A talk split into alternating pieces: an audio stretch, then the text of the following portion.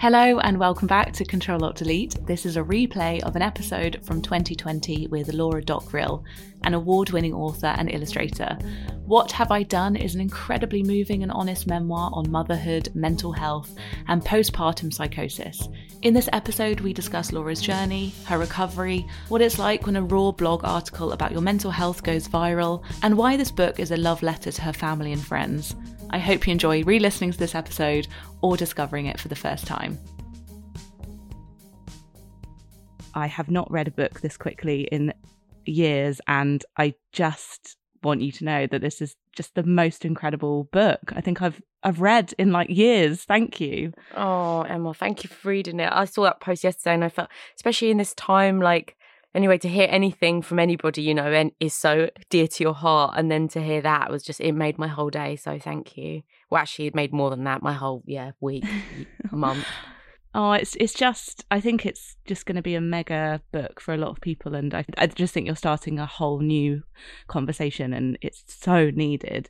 But I thought I'd start off with a bit of an obvious question, but just because I'm a fan of your work in general and I've been following you and your work for years, and I love your novels and your young adult books and your poetry, and I, I just wondered, how was this different, the kind of the actual writing of it?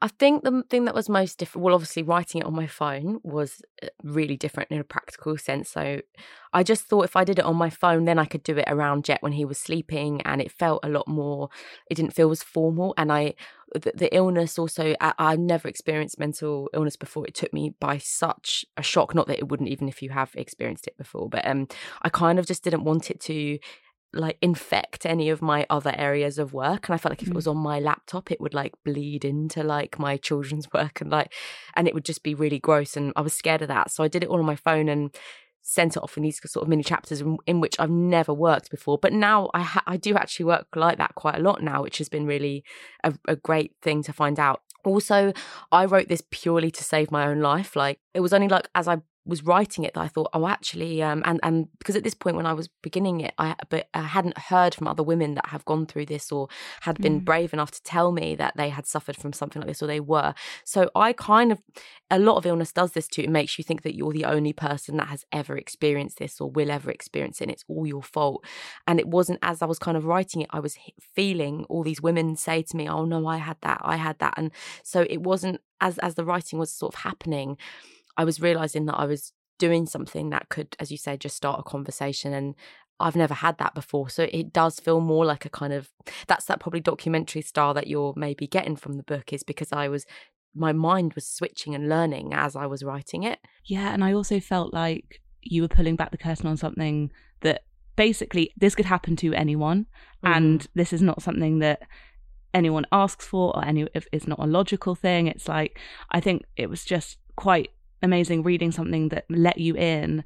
I really got that sense of like, this happened and I don't know how it happened, and I was fine, in quotes, you know, even a few months ago before it happened. Oh yeah, I was fine the um three weeks before it happened, you know. um I've met women, um, many, I work closely now with Action on Postpartum Psychosis, which is an incredible charity that supports um, women that have gone through my illness and um, mm. or are going through it too.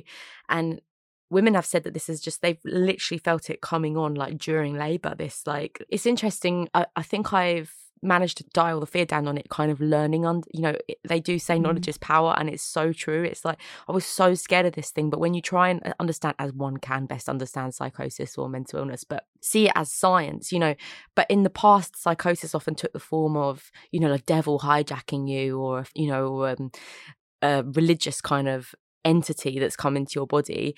And they say that now psychosis, it's more, you know, like the government or technology.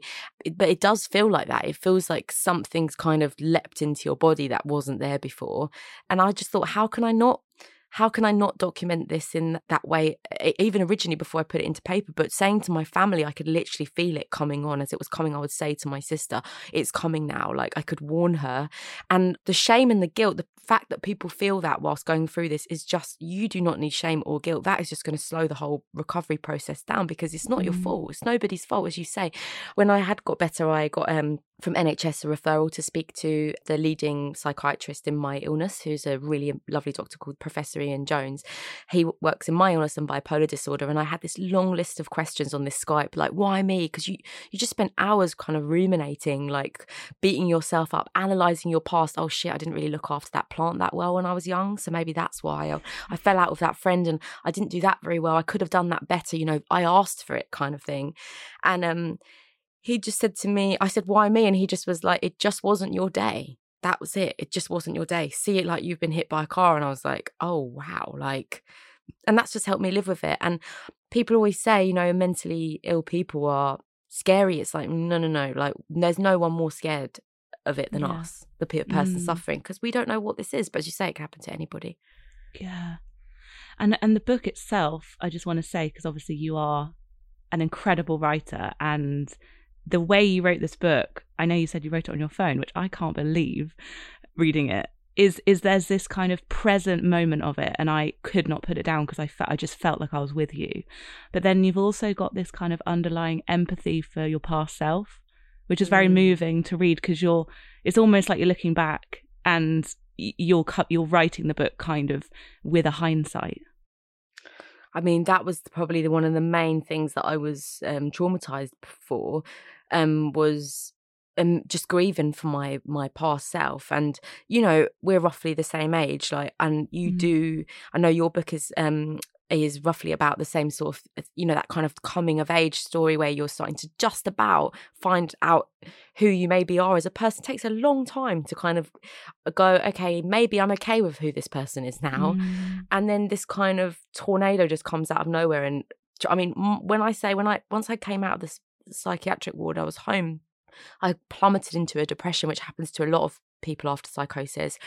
I've never felt anything like it. Like, you're, whole confidence and self-esteem is so below zero. Like, I couldn't, my voice changed, my gait changed, the way I looked and carried myself was completely different. And that is, you are grieving for, you can't remember that person that you ever, you can't even imagine walking into a shop and asking for a coffee, let alone being on stage in front of children in a school hall. And mm. you you just shrink. It's the saddest, weirdest thing. And actually, that's the thing I think a lot of mums have written to me about and related to, is someone said to me once, yeah, the, the birth of them is the death of you. And it totally is. You have to kind of then rebuild yourself right there and then, whilst having a newborn to look after. It's a massive challenge. Yeah. And and hearing your voice as you're kind of describing certain situations. I think the thing with this book is, like, even though I kind of had like my heart in my chest, like beating when I was reading it because I felt so much, I also did laugh a few times because there, there's this element of you kind of, there's like a ridiculousness to some of it, which yeah. is kind of like, I kind of felt myself laughing, and I was like, I think you're also sort of wanting maybe that relief from the reader, because some of it is just like wild. Yeah, it's mental. And I do use these words like mad and mental because that's the only vocabulary we're given, because guess what, they don't teach this stuff at school, which is just madness in itself. How can you not prepare people for this stuff? This is the actual yeah. stuff that makes the planet turn. And when old people say life is hard, this is what they're talking about. Absolutely, you have to have a twinkle in your eye. And I think, I mean, I loved, I don't know if you saw Nanette ever on um oh uh, yes, by yeah. Hannah Gadsby. I got very drunk by myself watching that. Oh my god, she's just, I just love it. We were, we went to Paris for Jet's first birthday. We just decided to really, I mentioned it in the book, but to really spoil ourselves. And we were like, oh, gutted, because we had to be, you know, all in at like nine o'clock with a baby. And we're like, oh, we want to go out in Paris. And we luckily got some really nice wine and found Nanette. And I was like, actually, I'm really happy that we're in a hotel and watching this. And, but in it, she talks about how laughter is the most amazing, I know it's cliche, but it is amazing medicine, because it releases tension in it. And what for it's done for me is alleviate so much of, well, of shame and guilt. But actually, it's enriched me so much having like my friends be able to say to me like that they have experienced a suicidal thought, or they felt um, intrusive thoughts, or they felt really weird or emotional, or whatever they felt. And that's because I think if you approach something with a curiosity, it, it is a kind of you do feel like you're pushing your tongue into an ulcer to see if the madness kind of comes back, if it comes, you know, you're kind of always dodging around this thing. But in truth, this could happen to anybody. As I say, you know, you could lose your job and you could ha- and experience a psychotic episode. Like, it could happen from it to anybody. So I feel if we don't approach it with curiosity, we shrink from it, and that's not the best thing to do. It's actually better to, as you say, draw the curtains open on this thing and go, what are you? What have you done to me? And wow, you, as you say, you are wild. Like, some of the madness I was doing, it's just like, my, one of my friends does, does an impression of me when I um when she rang me at the psychiatric ward, and why was I going on like Sherlock Holmes? And I was just like, so basically um, what it is, right, is like, just, she does this great impression, and it's like, I love it that she can take the piss out of me in that way, because I must have sounded, I'm her friend and I've gone mad. And there's a bit, I think, where you mentioned something about your mum's sausage dog or something, and then, oh. and, then and yeah. It's just suddenly you're taken from this, like, you know, a, a dark chapter, but then you're suddenly remembered that there are these moments of just like a bit of humour. But like you say, this sort of like opening up and drawing back the curtain on everything. One thing I did think when I was reading your book is, I just wish, and I'm not a mum, but I don't know why there is this like pretense on social media that we all have to be nailing it at all times. Um, because I know that you, you mentioned that in the book a little bit, like there's this kind of competitive nature of like, who's doing it better, and, and all of that, I'm sure, didn't help. Totally not. And, um, I was so I was just thinking about the sausage dog. I love that bit. Um, and my sister always says, "I wish you told um, everyone a bit about themselves and blamed it on your psychosis." I'm like, "Yeah, I should have." Yeah, you're absolutely right. Although, you know, I had a really great podcast with that we did a while ago, but it's not been released yet. But um, it will come out later around the book release. But with Clemmie Telford, and I did feel like that. I felt like I'd had this baby, and um. and everybody else was having babies and they all seemed to be doing it really fine. What was wrong with me? Was I unmaternal and cold and mean? And and I think it's become a kind of character storybook stereotype that, you know, the kind of twisted, bitter, mean old stepmother that just can't, you know, she's she's not maternal and she's cold and spiky and jealous. And like, it seems like you either fall into the really maternal, like roses in your hair sort of thing, or you are the mean old spinster. And that's your kind of two Disney options. And very quickly you become that. But Clemmie said a really important thing. She said, we're all kind of, yes, it doesn't help, but actually at the same time, that kind of lipstick and hoop earrings and leopard print jacket that's like, yeah, babes, I've got this whole baby thing whilst eating an avocado and whatever. Actually, that could be their war paint. That's like their way of surviving the day. And like their partner might not be at home and they're kind of doing this on this struggle on their own. And there is something to be said for that too. So the more I've kind of, I think actually in truth, and I think it, Instagram has really come into its own in this crisis that's going on at the moment. But mm. actually everybody is just getting on, aren't they? Everybody really is yeah. just doing their best. And if you have gone beyond the veil in whatever realm that is, you know, you, I just feel like you know when someone is going through it or has gone through it, and you only need to stand at a bus stop and think everybody here is going to go through something or has or will. And um, that's the most empowering thing you can take from trauma, is plugging yourself into the universe and going, I am not the only one, and just be a bit more kind and gentle and realize everyone is going through it. Such a good point. Uh, such a good point. Because actually what we see is not what we get, in terms of, it's not even fair to judge that person for maybe pretending in that moment, because it's like, if that's going to get them through, then who are we to judge?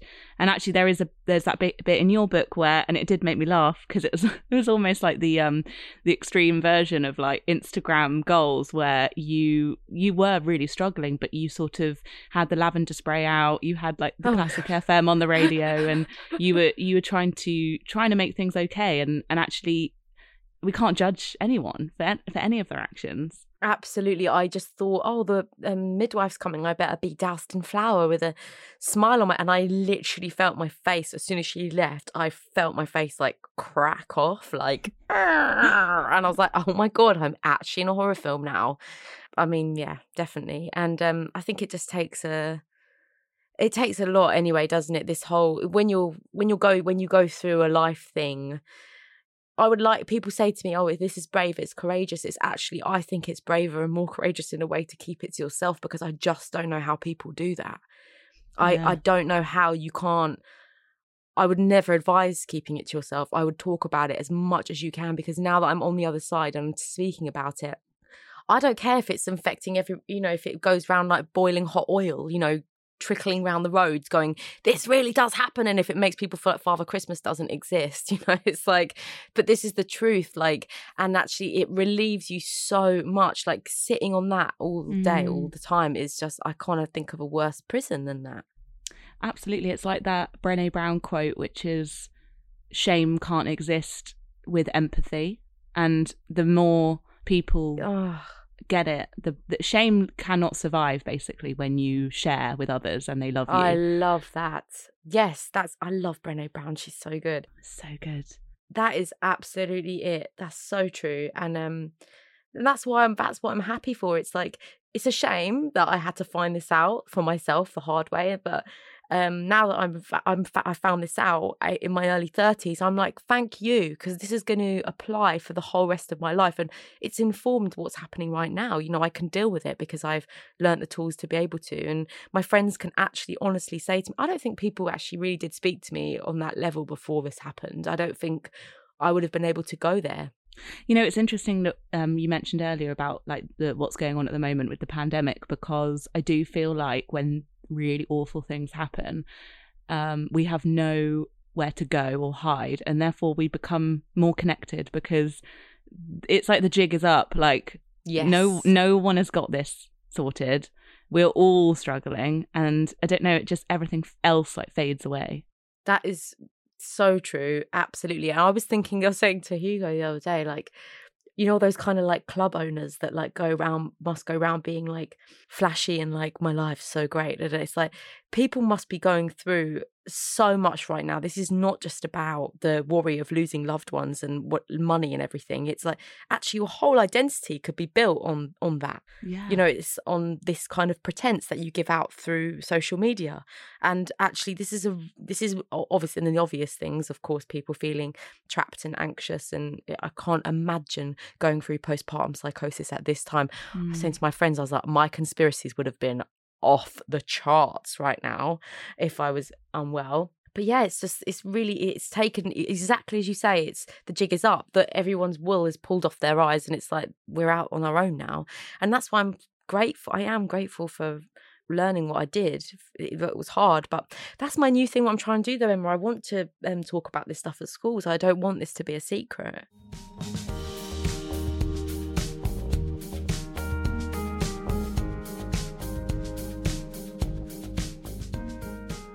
Being someone that does speak to children anyway, someone that can actually convey this in a way that is very, you know, not everyone can write a book in this way. I, I just feel like this is a real start of something, and it's amazing that you can turn it into what you're doing.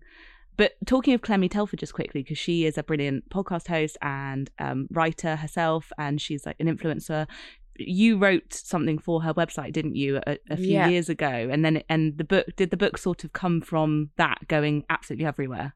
Yeah, so I did that when Jet was six months. I just felt like, I don't want to uh, say that it is like coming out, but it felt like that's the closest thing I can imagine it to. Talking to my friends was like, I had this massive, massive secret that I kind of knew some people were going, you know, oh, did this, ha- did this happen? This happened, this, did this happen? And I think there's a very, it's very easy to have a kind of tabloid sensationalized version of what a a, a mentally ill person looks like, but b, somebody with postnatal depression looks like.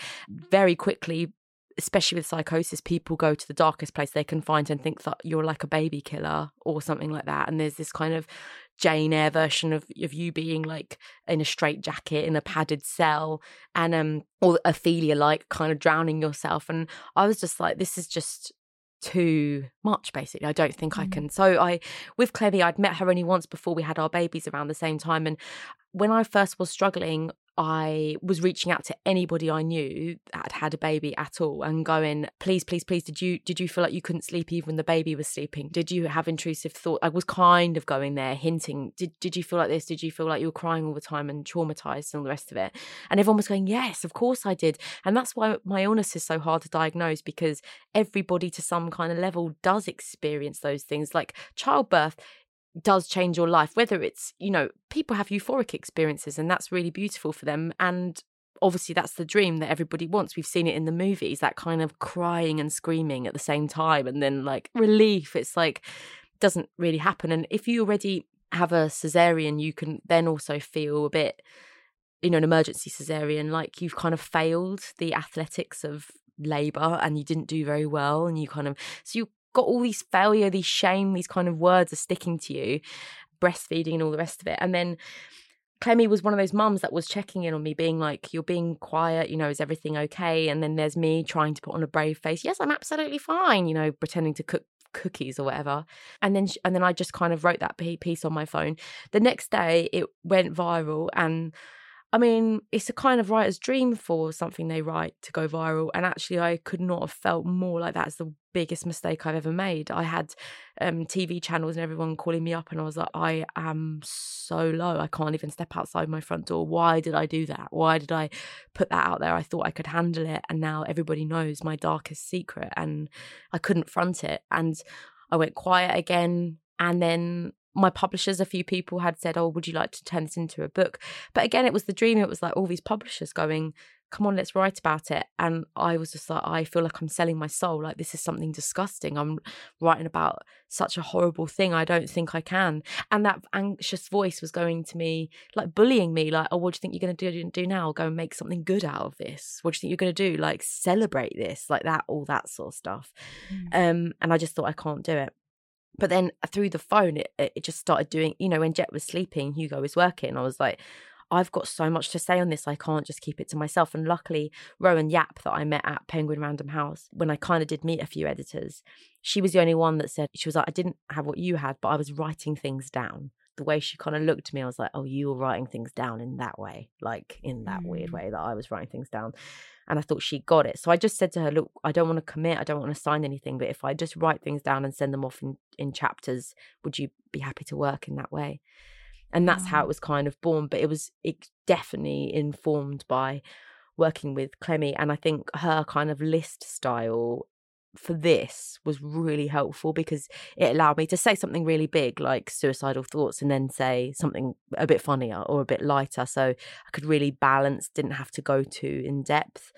Um, and Clemmie yeah. and I, you know, from that we do have a really tight bond now. We've still only in person met a handful of times, never even on our own, like for a drink or anything. We but we just have a real maternal bond over that, I think. Wow.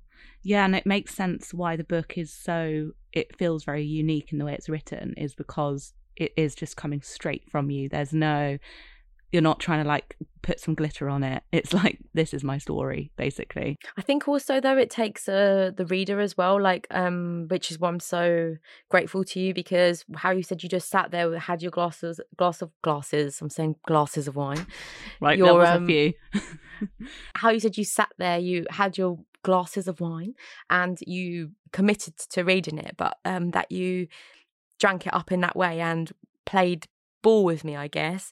That's the kind of reader that I'm just desperately hoping to match, because I don't think it is, if you get the full, that full, I guess, experience of feeling that, you know, maybe it's because we know and like each other a lot in real life that you felt like, you, as you said, you didn't want to leave me. You know, you were standing there in the corner of the hospital room, and that is just, that's you giving me something so back as well. And so I'm grateful to you as well. I hope all readers can connect with it in that way that you were kind of up for doing.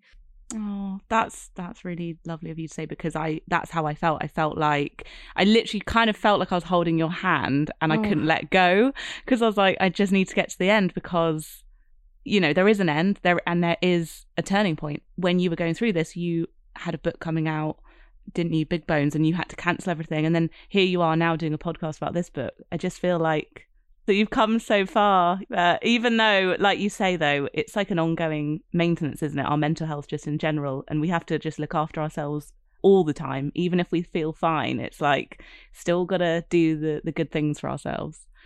Oh my God, total maintenance. That's such a good word for it. It is, um, my therapist calls it um, mental hygiene.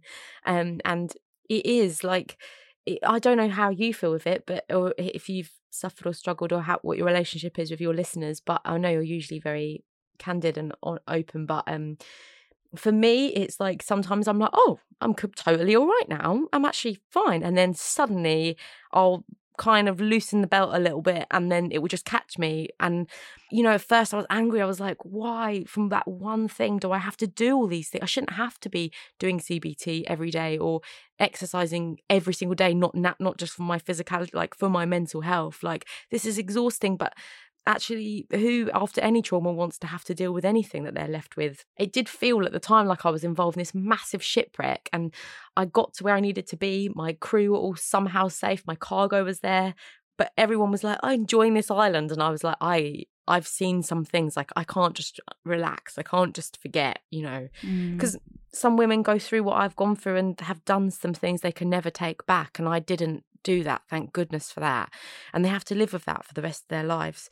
And I think you were right, it is a happy story for me. You didn't say it happy, but it, for me it's a happy story. And mm. um Ka- Catherine Cho, who wrote um, the memoir Inferno, which is incredible, which is about her experience of postpartum psychosis, she says this is, it's a love story, and I, I was like, it, yeah, it's a total love story.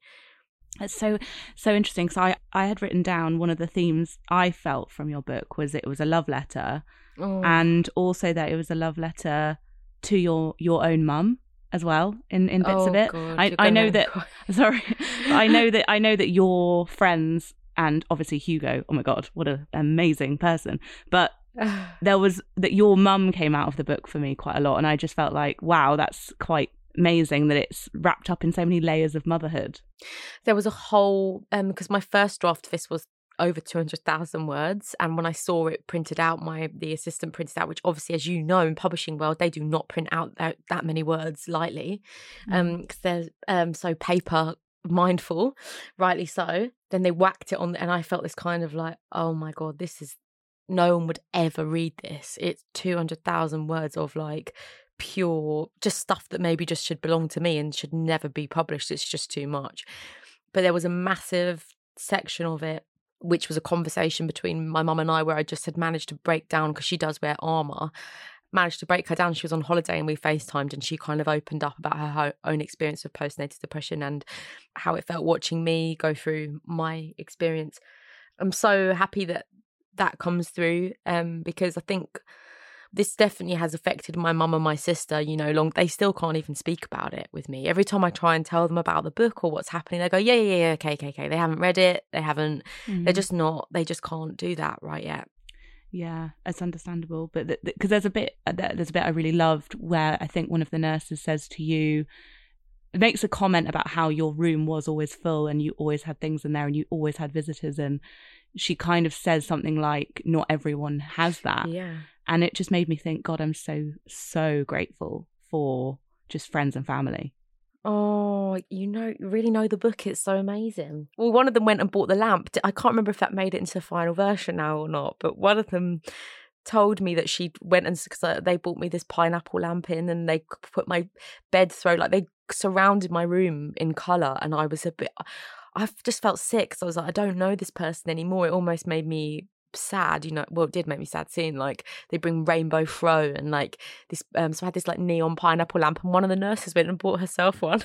So she was like, oh, I'll go and get that. Where'd you get that lamp from? I was like, yeah, I'm in psychosis right now, so I can't really give you recommendations on where to get this lamp, but it's also Argos. No, joke. Love it. Um, no, my family were just, I mean, that bit, it, it only crept in at the last minute actually, but um again, I'm not sure if this was in your proof copy or not, but um, my sister one night snuck into the bed and tried to sleep there in the bed with me in my room. And she only told me that one day. It just sort of came up, the whole experience. And she just confessed to me that she was meant, she was doing the kind of night shift with me, like putting me, one, one of them always had to put me to bed and stuff. And when they did lights out, she got under the covers and tried to stay the night with me. And then the nurse was like, came in and was like, basically told her to get out. But that was just like, when she told me that, because I like looking after her. I'm her big sister. It's like all these things, having the family, as you say. Do you have, are you close with your family? Yeah, I really resonated with the sister, that because I know there's a bit with, with your sister where you there's you can't talk to anyone but her, and yeah. she's the one person that is left standing there where you you feel like you don't have to hide from her. And that, I found that really moving, because I feel the same with my sister. It's like, there's no one else that knows me better. Oh my God. And I think a big responsibility for her, because she was like, wait, you're always meant to know what's going on, and now I'm the only person you'll speak to about your medication. And we don't even like taking paracetamol. It's like suddenly these big, long, wordy, sciencey names of medication is, you know, my sister's the one that's having to be in charge of that. That's a massive mm. responsibility for her. But it didn't put her off having a baby. She's just gone and done it herself. I said to her, I said, she was like, this is so hard, the sleepless nights. I was like, tell everyone you've got what I have so you can go and get a rest. That is amazing, though, that she's now that being a mum. That's lovely. And because oh. you got married recently as well, didn't you? So there's lots of oh. amazing things that have happened alongside me reading this book. But just lastly, I just wanted to ask you, because on my proof copy on the cover, it says, this is not a self-help book. This is a start of a conversation. But even though when I got to the end of the book, there is lots of help in the back. Oh. And I just thought, you know what? It, of course, it's not a self-help book, but I think this book is going to help. That's so sweet, Emma. Thank you. I think as I was writing it, so when I began, I'll be honest with you, I had took to the medication really well. Em was home, Jet was growing up, putting on the weight. Like everything was going kind of on paper really, really well. But I was left with a whole new host of behavioural tendencies that I'd never experienced before. Uh, new anxiety, insomnia, some P T S D, mm. uh, haunted by flashbacks and intrusive thoughts. And I'd never dealt with any of this. And some stuff almost crept into O C D. And like it was, I just thought, oh, this is, there's, this, this, there's stuff that just, I'm going to have to fix somehow. So it wasn't until I was kind of, I, so writing the book was one massive kind of process and remedy for me that helped. But then there was this other sort of stuff just hanging around. So then I found, I taught myself C B T, cognitive behavioural therapy, at home, because I no disservice to the N H S, especially not at this sort of time, because, oh my God, they're incredible, obviously. Mm. And they helped me. But the waiting list to get on the C B T course was about six weeks. If you've ever been going through a mental health illness, you know you have not got six weeks. It's like that just seems like the longest time in the world. You can't. So mm. I managed to teach myself, which I can I would recommend to people, because it is actually really accessible. At first it feels like hieroglyphics, but then it does settle. And so I, as I was getting to that bit of the book, I was like, actually I can't I would feel like really like I was shortchanging the reader not to give them, if any one thing in there helps somebody a little bit, because that's really would feel selfish almost of me to have held that back, because that was just so helpful for me, all of that. Um, and then most recently, I've learned a new form of therapy called A C T, which is acceptance commitment therapy, which is even better because you have to do less work. It's kind of basically the whole kind of crux of it is doing loads of work to realise you don't need to do anything at all, which is just really nice and gentle. Oh, and it's incredible. It's like a glossary of words I didn't even really know about, and I feel like that is just giving the reader something after reading the story, the re- you know the real this is what happened, and then kind of giving the reader like a list of actual help. I mean I, I was blown away. And oh. and also I guess the other just one thing to kind of end on, I suppose, in terms of the theme of the book, is I did think the power of language was so important, because the minute you kind of got a name for it, I felt like things did begin, they did begin to improve. You're so right. With any, I mean, this is a larger conversation, but with any mental, psychological illness, because you can't see it, because it's invisible. I mean, mine at points was definitely visible, um, but you can't show somebody what is going on. And Hugo just said that from the beginning. He was like, the best advice I could give to anybody going through this, to their partner or a friend or someone they love, is just talk. Tell us what you're feeling, because we can't see it. So you have mm-hmm. to tell us. Even if it sounds ridiculous, just say it. The truth is, anyone you're saying these words to will kind of know what you're talking about. Never have I said what I've experienced and a person's gone, I don't know what you mean there. And they've not been hospitalised or, you know, been told that they have psychosis. This is a spectrum and it's kaleidoscopic, but we're all on it. Mm-hmm. And I think that's something to remember. So you're never going to sound mad if you say those things. P- people know what you're talking about.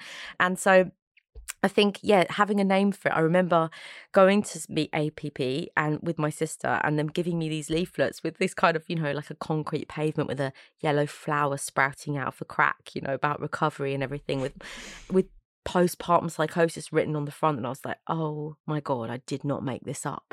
It is real. I would spend ages just looking at the N H S website at my illness, just going, it is real. This is okay, yeah, N H S website, this is real. I have this, because it just seemed like some weird little thing that I had just created. You do blame yourself for it. And, and you know, at, at ages, and I came to this point recently, which I was just didn't, not in time for the book, but there are points when I think, maybe did I do this to myself? Was this my personality? And then I think I've got to this point where I'm like, yeah, maybe even if I did, you know, I also got myself out.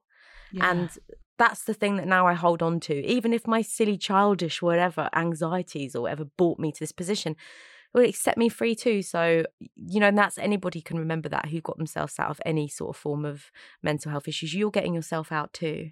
Wow, I love that. That is so powerful, yeah. If you can think your way in, you can think out again. Yeah. Oh, well, this, so the book is out on the twenty-third of April now. twenty-third um, of April, amazing. I'm just about to put that right now on Instagram because we've moved it a little bit forward.